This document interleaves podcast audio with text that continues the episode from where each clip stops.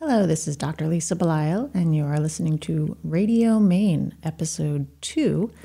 Today we're speaking with artist Missy Dunaway. Thank you so much for joining us today. Thank you very much for having me. Missy, when did you first know that you wanted to be an artist?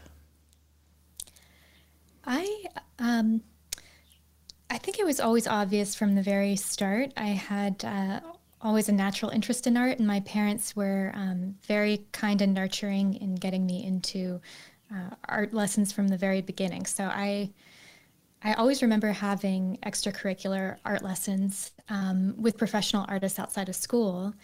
And there was one teacher in particular uh, in Monterey, California, where um, my we were in a military family, so my dad was stationed there for about three years, uh, and his name is Dante Rondo. Uh, is still a practicing artist, and he's the first person who really encouraged me to take it seriously. To um, you know, describe myself as an artist, to say that I was an artist. Uh, I think when a lot of people are first starting their art journey, will say, "I'm just learning. I'm just a student," but uh, he used to tell me, even at the age of six or seven, um, say you're an artist, you're already an artist. And that helped me to take it seriously. So I'd say ar- around then I knew that that's what I wanted to do. That's a really interesting approach because I know that something similar goes on with writers, where you know you um, you're you're writing, you're writing, you're writing, but when do you get to call yourself an actual writer? You know, is it when you're published? Is it when somebody has bought your work? But if you actually are kind of acting as if, as if you already are an artist, then you can, um, it kind of repatterns your brain in a way. I agree. I think um, you deserve or you earn the title when you are going through the, the actions. So when I'm painting, obviously I'm a painter, and uh, I don't think that it's a um, a title that someone has to hand you. It just comes through the actions of doing it. That that uh, if you're writing, you're a writer. If you're painting, you're a painter. I didn't realize that you came from a military family. Right. My dad actually uh, retired when I was in the fifth grade. So we were moving up until uh, I was in the fourth grade, and then we were stationed in Annapolis. And my dad was teaching at the Naval Academy. Um, he's a graduate from the Naval Academy, and he's a captain in the Navy. Uh, and then after that, started working in, in, DC, like a lot of people from Annapolis. So we started, uh, we settled in Annapolis. So for the most part, I was raised there. Well, it's interesting to hear that because in our family we have we have Navy, we have Air Force, we have Marines, and I worked for the VA for a little while as a doctor, and it's a really different mindset, isn't it? It is. It's um you know, it, it definitely is its own world and it's very contained because um you know wherever you go uh, wherever you're stationed you have that military social network but then you also have uh, the commissary where you get your groceries, and they have their own movie theaters and and vet offices, um, like veterinary offices for your pets. Just everything you need is sort of contained in that little world. So when my dad retired, um, I think we finally got to enjoy civilian life, and it was so different. And I liked it a lot. Um, but every man in my family, even those who have married in, are military, except for my husband Joe. Do you think that traveling around when you were younger um, fed into this interest that you have developed in continuing to travel as an artist now? Absolutely. I definitely credit my wanderlust to traveling when I was uh, little. And I think we stopped traveling at a very good time for me because I was just entering middle school where you know the social cliques start to form and you're going through the awkward stage and being a new kid in school can be extra difficult. And so i sort of had the benefit of moving as a very small child um, and having those memories that have now been greatly romanticized with time. Um, but then luckily once i hit the awkward teenage years i was in one place and could find a find my own way and, and make some friends and not have to worry about moving every two years the things that you've seen as you've traveled have really informed your art. They have. I really like looking outside of myself for inspiration. I, um, especially when I was in art school, there was this real drive to, uh, for the artist to communicate your vision, um, you know, your thoughts or concepts or opinions about things. And uh, I actually had an interdisciplinary degree. So while I was studying painting, I was also studying art history, um, material and visual culture. And so those two uh, passions really blended together. And I really liked using my art not to talk about myself, but rather um, use it as a learning tool to explore a new interest. So, um, yeah, I mean, when you think about it, the contents of your own mind are limited, um, but the world is just so full of new things to explore and uh, and learn about with your art. So why not just look outward? You have uh, some of your work behind you, and um, it's it's really interesting when a lot of us think about art. We think about maybe landscapes or watercolor, and yours is very unique in its style. Tell me about it. Uh, so this was from a, a, limited series that I created between um, t- about 2012 to 2015, but um, from 2013 to 2014, I was a, a, Fulbright Fellow in Turkey studying Anatolian textiles. And um, I first discovered the interest in in um, in textiles from my parents because uh, my parents collect uh, carpets from an array of Middle Eastern countries. And once I got a little bit older, I realized that we had these beautiful works of art um, just enriching my childhood landscape, and I didn't know anything about them who made them, where they came from, what do these uh, designs mean. So I started researching the origins of the designs of the carpets in my childhood home um, and started painting about them because I, f- for me, painting is is just a way to, to learn about it. You know how if you want to understand a clock, you take it apart and put it back together yourself. And for me as a painter, to paint something, I understand its structure and form and a little bit about how it was made more deeply. And uh, I was showing these paintings to a friend of mine who had just finished a Fulbright in Morocco, and she said, "This feels like a, a Fulbright project. You should look into it." Um, and so I started uh, focusing on Turkish carpets in particular because they were my favorite ones. And um, when I was reading about uh, uh, the earliest Anatolian carpets, they were found in the um, Aladdin Mosque of Konya in, I think, 1904. And these carpets came from the 11th and 12th centuries with the Seljuk uh, Empire, uh, which its capital was Konya. And um, when they were discovered, the, um, the, there was paintings commissioned of them as a way to document them. Um, in addition to, I guess it might have been just before they were started using photography so much for preservation. So when I'd heard about paintings being commissioned of these uh, really old carpets, I just felt connected to that story because that's what I had been doing. Um, you know, to document the the carpets of my childhood home. Um, so I uh, devised this project to um, create paintings that were hypothetical depictions of lost carpets from that t- uh, time period because they're very rare. There's only about 18, I think, that exist. Um, and so that's what I originally went to Turkey for.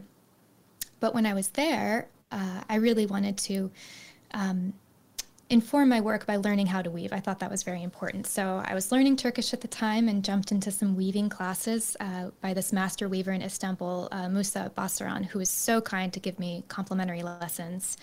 Um, and then I became more interested in village weaving practices uh, and how, how women weavers can incorporate their own um, creative vision and uh, expression into designs. Um, again, there's always that division between craft and art, and uh, textiles I would firmly put in the art category because there is so much personal expression um, communicated in those designs. It's not just a utilitarian um, decorative object. For you, the story is also very important. And in fact, you have a book coming out, I think, fairly soon. Is that not true?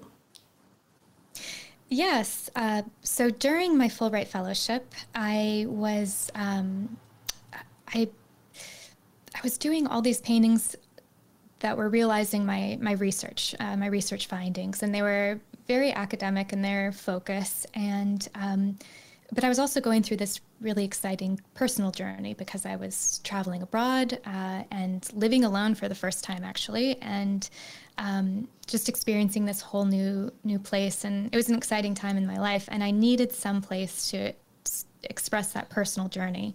So I started painting in my moleskin sketchbook um, landscapes and cityscapes and portraits that just documented my daily life. It was very much a, a visual journal or a visual diary.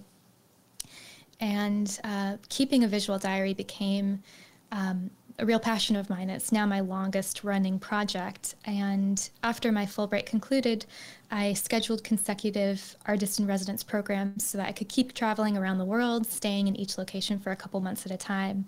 And my journal documented the journey along the way. Um, and it's now getting published. So it's a, a visual travelogue uh, of 80 paintings, 80 of the my favorite paintings from the pages.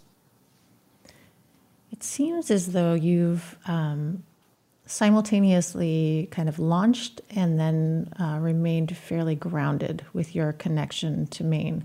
You, you, go away, you do work, and then you come back and you're connected with the Portland Art Gallery. Why has it been so important for you to maintain this um, groundedness with and this connection with the state of Maine?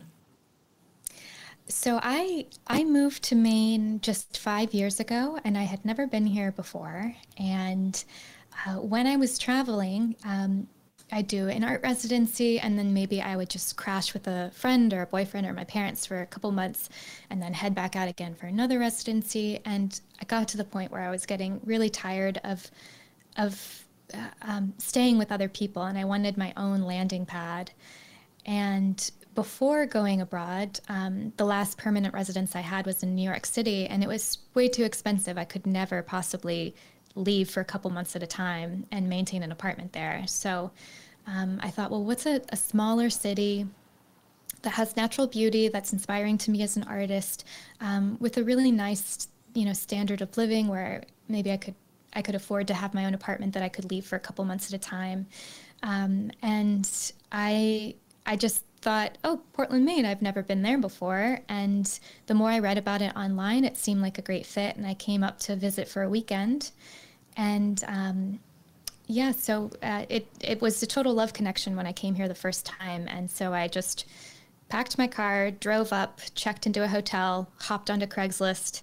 Um, found a job within a couple days as a receptionist at Satori Hair Salon, and then um, found an apartment like a couple days later.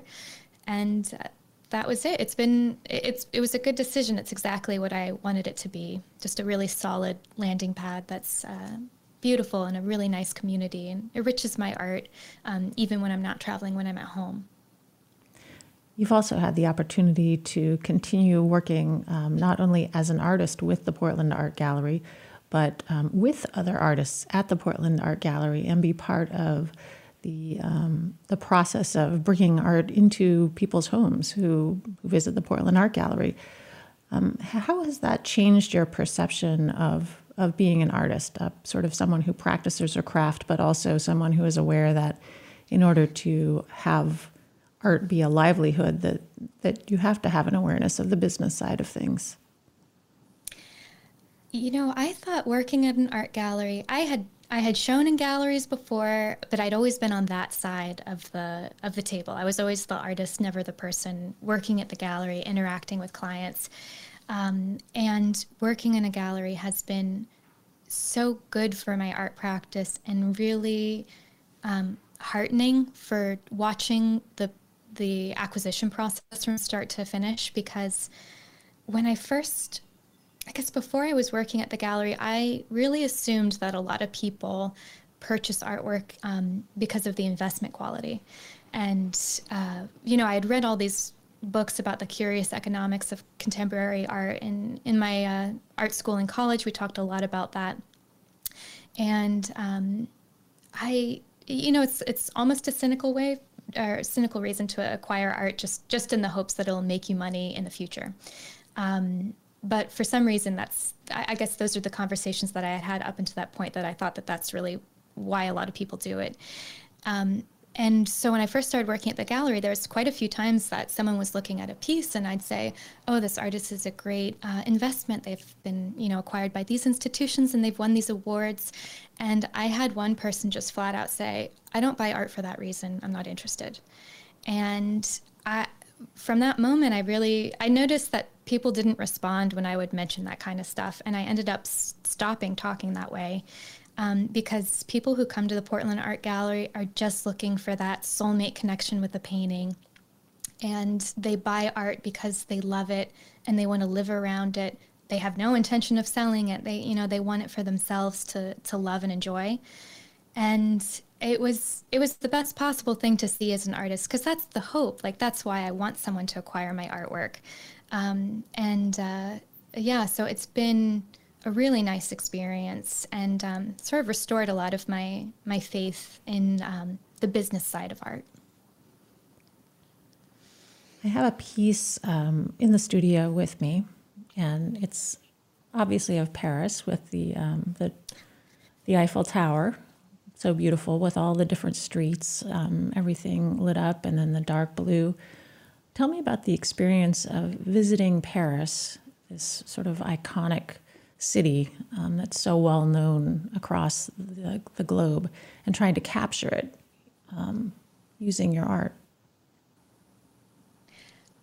I was lucky in that I got to stay in Paris for uh, four months, three months consecutively. And then I went away uh, to an art residency in Morocco. Um, and so then by the time I went back, my Schengen visa had restarted. So I got to stay another month. And um, I think a lot of people a lot of the expats I met who lived in Paris for a long time, when you stay anywhere for a long time, um, you get to see the good and the bad. You enjoy the beauty of the city streets and the food and the language, but then you also have to deal with paperwork and visas, and uh, it can be incredibly frustrating. And luckily, I didn't have to uh, experience any of that. So my time in Paris was very much a honeymoon period.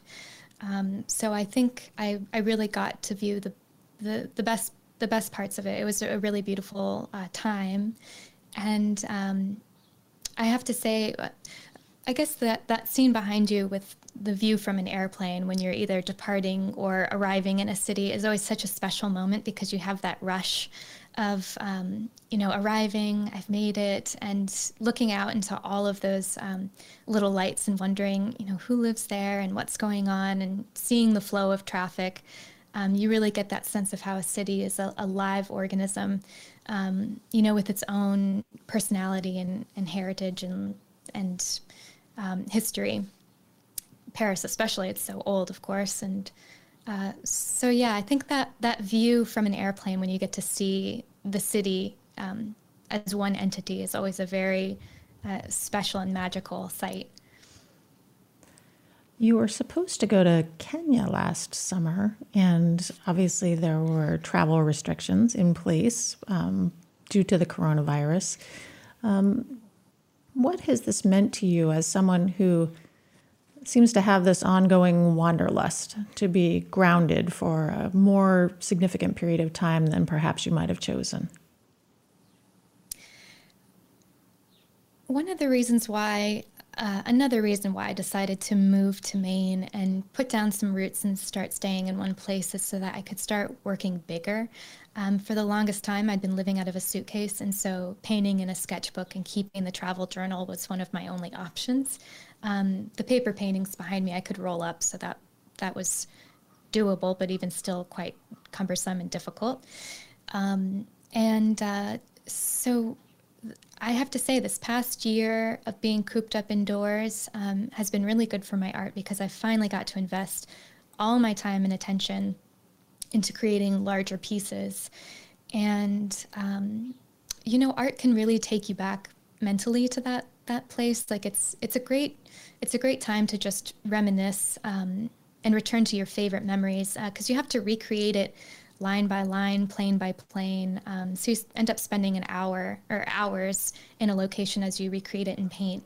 Um, so in my imagination and through my art, I was still traveling, um, and uh, so it was it was still a very fulfilling fulfilling year. And I think um, you know, even at a time like right now, my priorities are shifting a little bit. I just got married. I, I love my job here. I love Maine. I'm working bigger um, I'm getting to be more and more content with having more of a um, stationary lifestyle.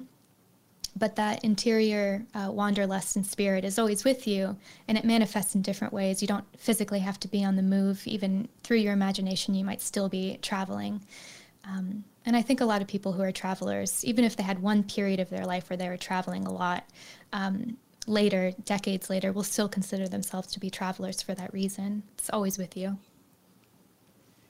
you also mentioned to me that you had acquired some chickens as part of a pandemic kind of project.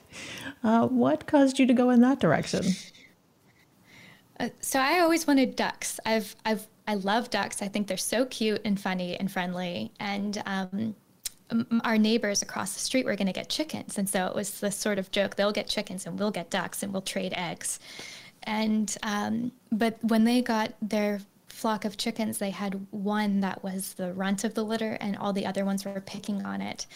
And if anyone listening, or you, Lisa, if you're familiar with chickens, if there's one weak link in the flock, they will try to eliminate it permanently. Um, and that little chicken was also the, the favorite of the family. They have two little kids and they loved Carrot, the, the chicken. They didn't want to give up Carrot. So my husband Joe and I offered to adopt Carrot so that she would just be across the street and they could come over and visit anytime and it's still their chicken. Um, but then when we did adopt Carrot, we realized that you have to have a flock. You can't have just one. And um, yeah, so then we had to get two more, and now we have three. And um, uh, I still want ducks, so it looks like this is going to get out of hand very soon.